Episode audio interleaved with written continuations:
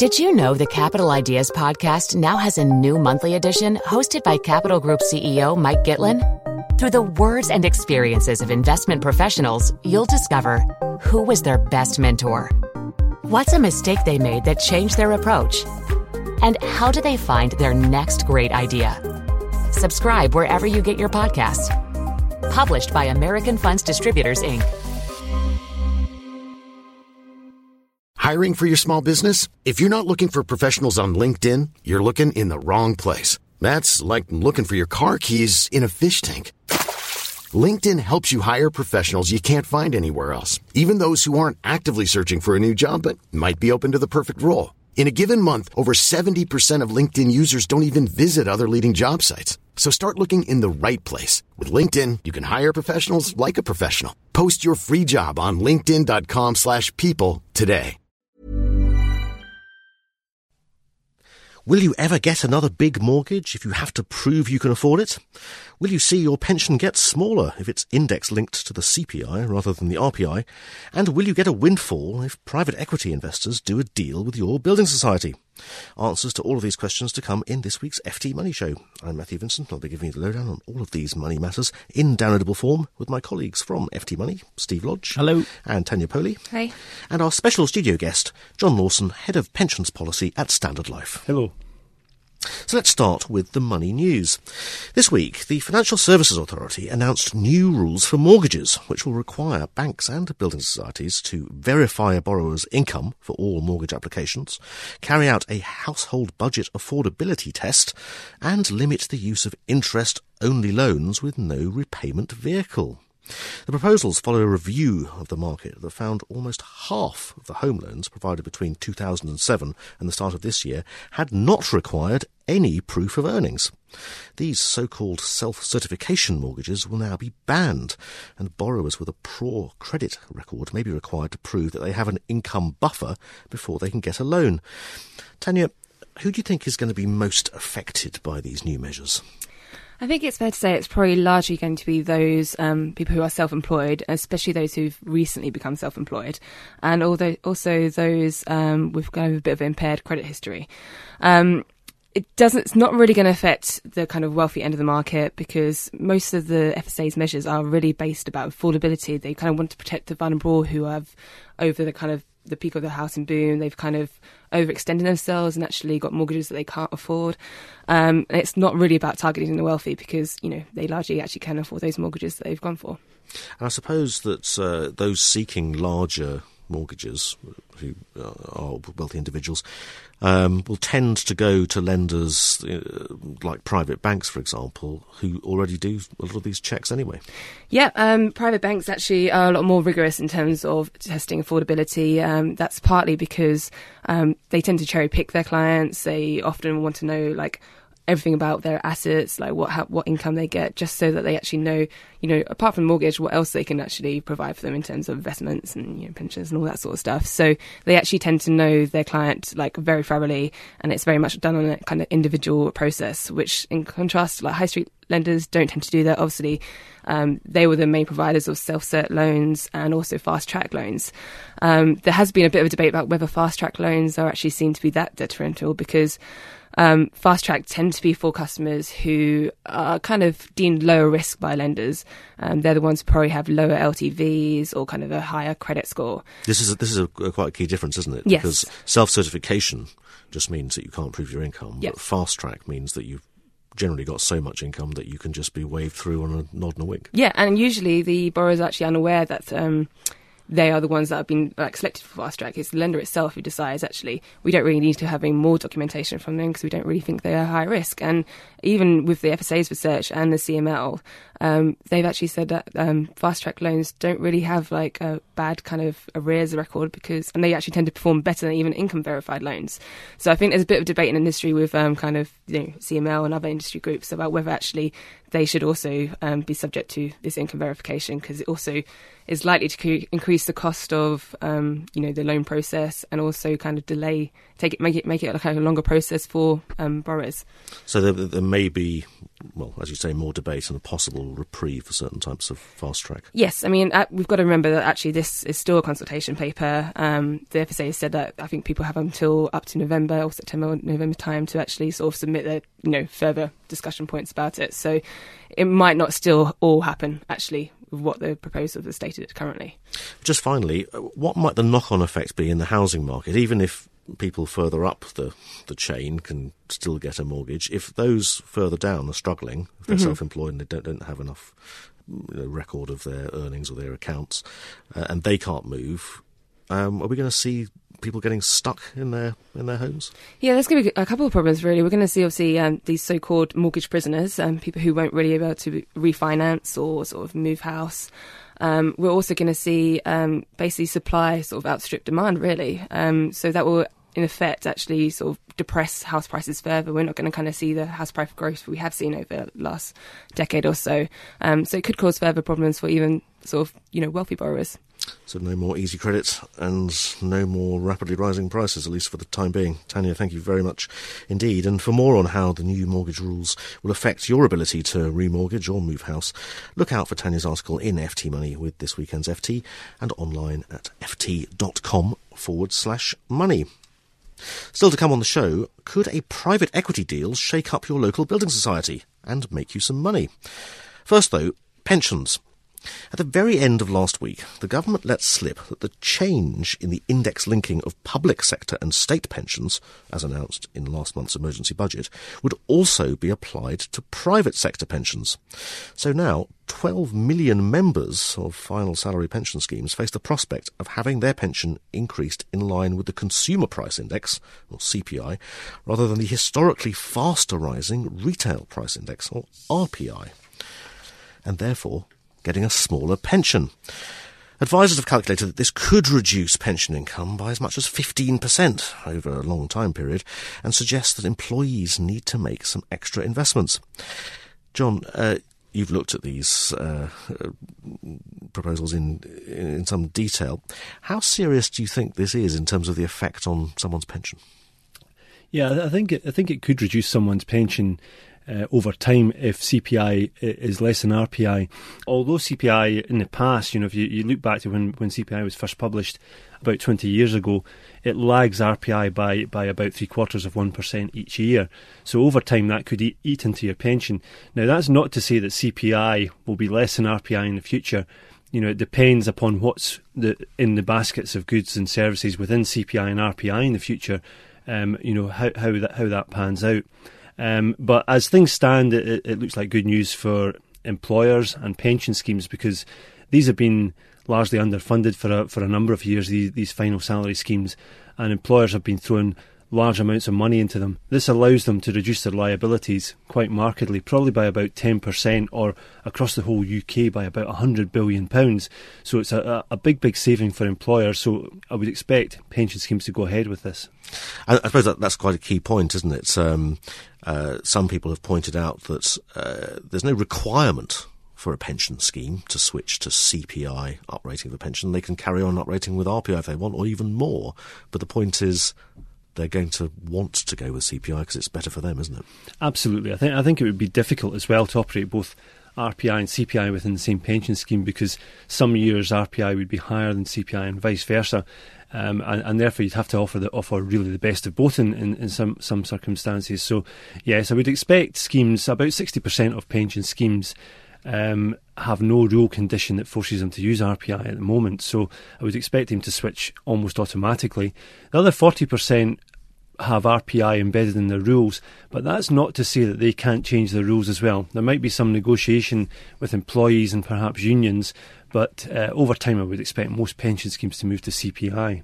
So if we assume that most pension schemes do, how much money are we talking about, you know, a, a pensioner potentially uh, losing or, you know, or seeing their pension come down by. Have you crunched any of the numbers? Yeah, I mean, take take someone at age sixty who who's entitled to a pension of fifty thousand pounds from one of these final salary schemes. Over ten years, um, the, the, the, reduced pension would add up to about three thousand nine hundred pounds. So so by age seventy, they're, they're, they're um, you know nearly four hundred pounds, three hundred pounds a month worse off.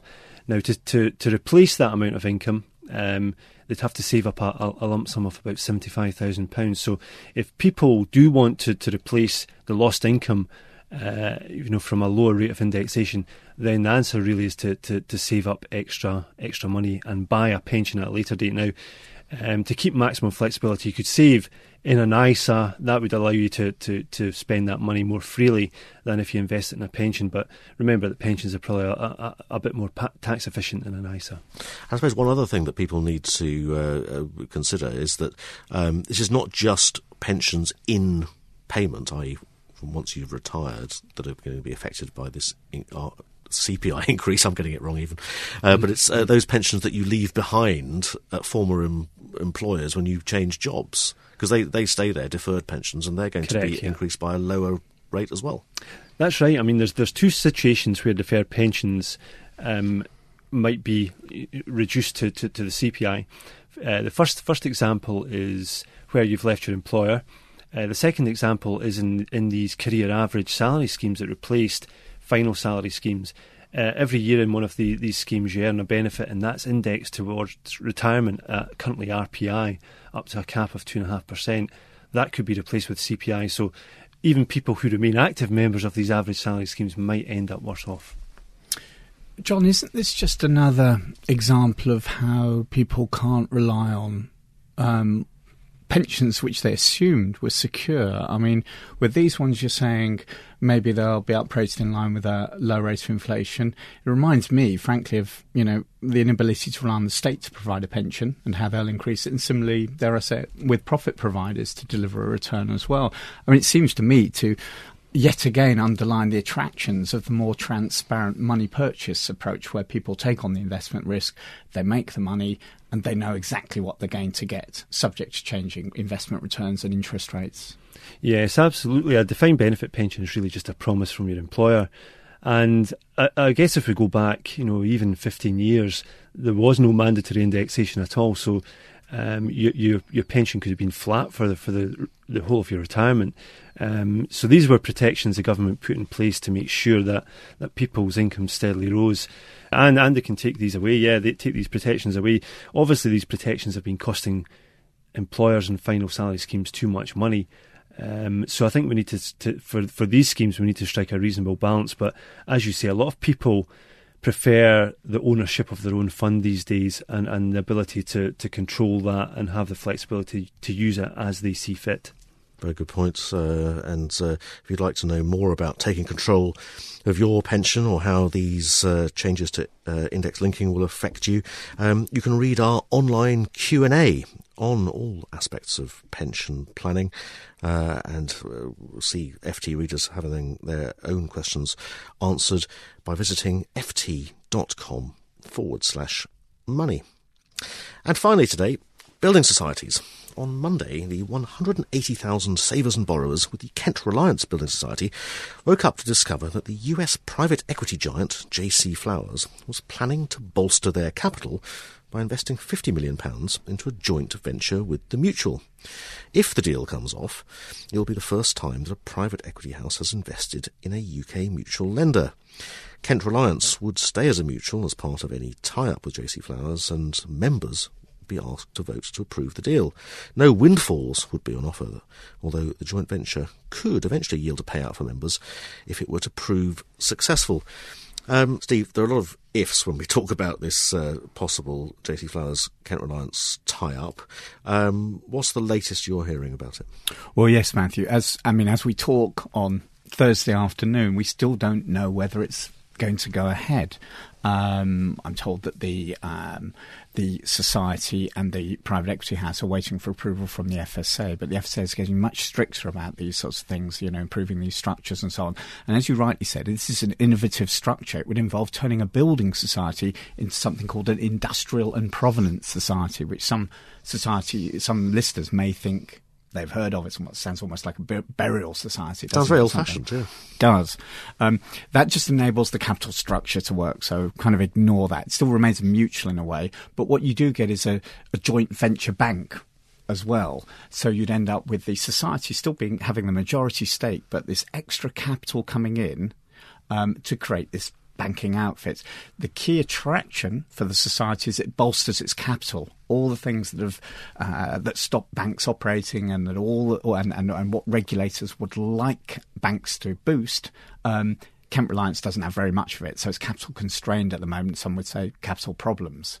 So a deal like this, if if it were to um, go ahead, would be good news members of Kent Reliance and presumably any other small building society that's you know, that's got concerns over its capital. Well, it makes for a stronger society. Yes, um, you know, it's more likely to be around. Um, it's more likely to be able to lend. So that's that's the theory as well. Um, Kent Reliance has been very big in the Channel Islands, of course, but part of this whole plan is, I mean, big American private equity houses aren't really interested in small building societies in the UK. Um, but what they do see here is a potential consolidation opportunity. There are still 50 building societies out there, and it thinks by launching this structure, it could effectively add to it with other medium sized building societies. You know, all those smaller regional names that people will know in their locality but don't necessarily see advertised in big national newspapers. So, if this sort of consolidation were to take place, we could potentially have members of you know, more than one uh, regional building society uh, see their societies as part of a joint venture structure, but they wouldn't get any kind of windfall at that point, would they? Well, it, that seems to be the the approach or the, the suggested approach at the moment that they wouldn't get a windfall up front, but private equity players, they're looking to make big returns. They're not philanthropic about this. They're looking to make big returns quickly and exit. They're not long term holders of businesses typically. So they would be looking to exit maybe as little as three, four years down the line, having almost tripled their money. That would be their underlying aim here. Um, and at that point, the best way of exiting would be to sell the entire business, either to a trade sale to another company, another bank, or indeed a flotation on the stock market. And at that point, members, of course, would have to be offered something to give up their interest. Well, don't have to be offered anything, of course, but you would like to think that members would get some payout then because yes, that they they would be they owning and half have the right of, the, to vote. of the joint venture. Yes, and, and they have the right to vote and, and vote against this. And so, uh, just finally, I mean, regardless of whether this deal goes ahead, do you see 50 small building societies still being around in five years' time? No, absolutely not. I mean, we've already lost about 10 in the credit crisis since the beginning of the credit crisis. There is a general long run consolidation. Some of these building societies are absolutely tiny. They've got one branch and half a dozen people. Um, you know, the chief executive has to make the tea in lots of these places. So the um, they will we will continue to see consolidation and there will continue to be innovative solutions as you rightly said this would be the first private equity deal but it's not the first private equity uh, approach to a building society. The Chelsea last year was approached by um, JC Flowers as well. So even if this deal were not to go ahead, you can expect others to go ahead. Um, but the real question for members, of course, is well, if if they're prepared to inject some capital, invest in these societies effectively, why can't I have my money now? Exactly. The question so, a, a number of people will be asking, regardless of whether this deal goes through, and I'm sure there'll be uh, more approaches in the future. Thanks very much for that, uh, Steve. And for more on the smaller building societies that may be involved in future deals, have a look at Steve's article in this Saturday's FT Money section. But that's all for this week's FT Money Show. Remember, you will find weekday news updates and all of these stories on our website, ft.com forward slash money. And if you have a question about any of our articles or anything in this podcast or any aspects of your personal finances that you just like some guidance on, you can email us we will answer all of your questions or ask financial experts to do so on the reader's question page of FT Money. The service is free of charge and anonymous. Just send your questions to money at ft.com. We'll be back next week with another financial lowdown in downloadable form. So until then, it's goodbye from me and it's goodbye from Steve, Tanya, and our special guest, John Lawson from Standard Life. Goodbye. Goodbye.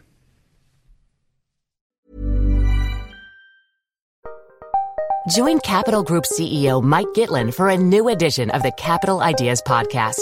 In unscripted conversations with investment professionals, you'll hear real stories about successes and lessons learned, informed by decades of investment experience. It's your look inside one of the world's largest asset managers. New episodes are available monthly. Subscribe wherever you get your podcasts.